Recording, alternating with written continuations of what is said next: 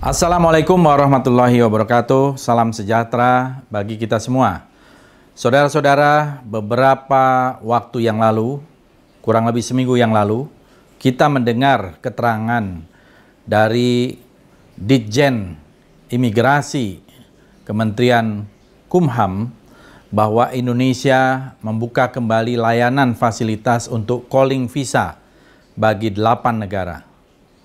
Yang mengejutkan adalah dari delapan negara ini diselipkan salah satu negara yang merupakan negara imperialis kolonialis yaitu Israel. Kalau keterangan dari Ditjen Imigrasi ini benar, menurut saya ini adalah sebuah penyelundupan yang dilakukan oleh pemerintah dalam rangka untuk memberikan fasilitas bagi warga negara Israel masuk ke Indonesia tanpa melalui hubungan diplomatik. Kita sama-sama tahu pembukaan Undang-Undang Dasar 1945 pada paragraf pertama menyatakan bahwa sesungguhnya kemerdekaan itu ialah hak segala bangsa dan oleh sebab itu maka penjajahan di atas dunia harus dihapuskan karena tidak sesuai dengan pri kemanusiaan dan pri keadilan. Ini jelas merupakan perintah konstitusi, tidak bisa kita bekerja sama dengan penjajah, dengan kolonialis. Dalam hal ini termasuk juga dengan Israel yang telah melakukan penjajahan kolonialisme terhadap tanah Palestina. Sepanjang Indonesia merdeka, kita mempunyai komitmen 75 tahun. Bahkan Palestina termasuk negara yang pertama mengakui kemerdekaan Indonesia di antara negara-negara Arab ketika itu. Nah, dan kita juga melalui yang namanya konferensi Asia Afrika, kita masih punya utang untuk kemerdekaan Palestina. Kini justru setelah 75 tahun tiba-tiba dan sangat mengejutkan kalau pemerintah membuka fasilitas calling visa. Artinya diam-diam pemerintah membolehkan warga negara Israel masuk tentu melalui sebuah prosedur yang disebut sebagai clearing house dari beberapa instansi.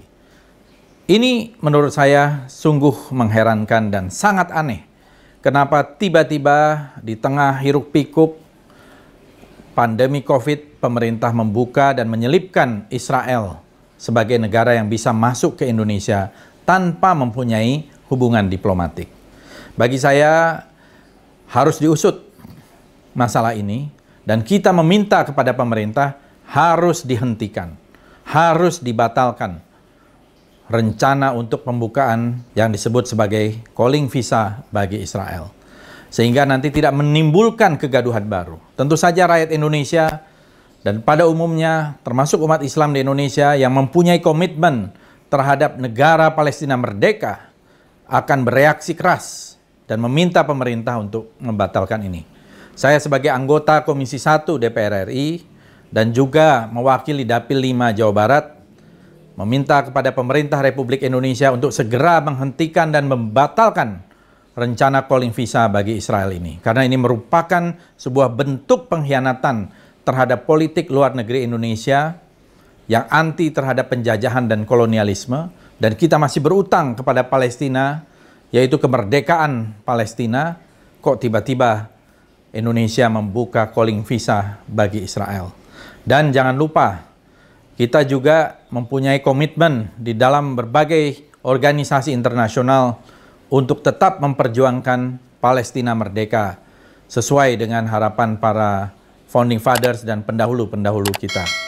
Sekali lagi, mari kepada uh, sekali lagi kepada pemerintah Republik Indonesia hentikanlah dan batalkanlah rencana penerapan calling visa bagi Israel.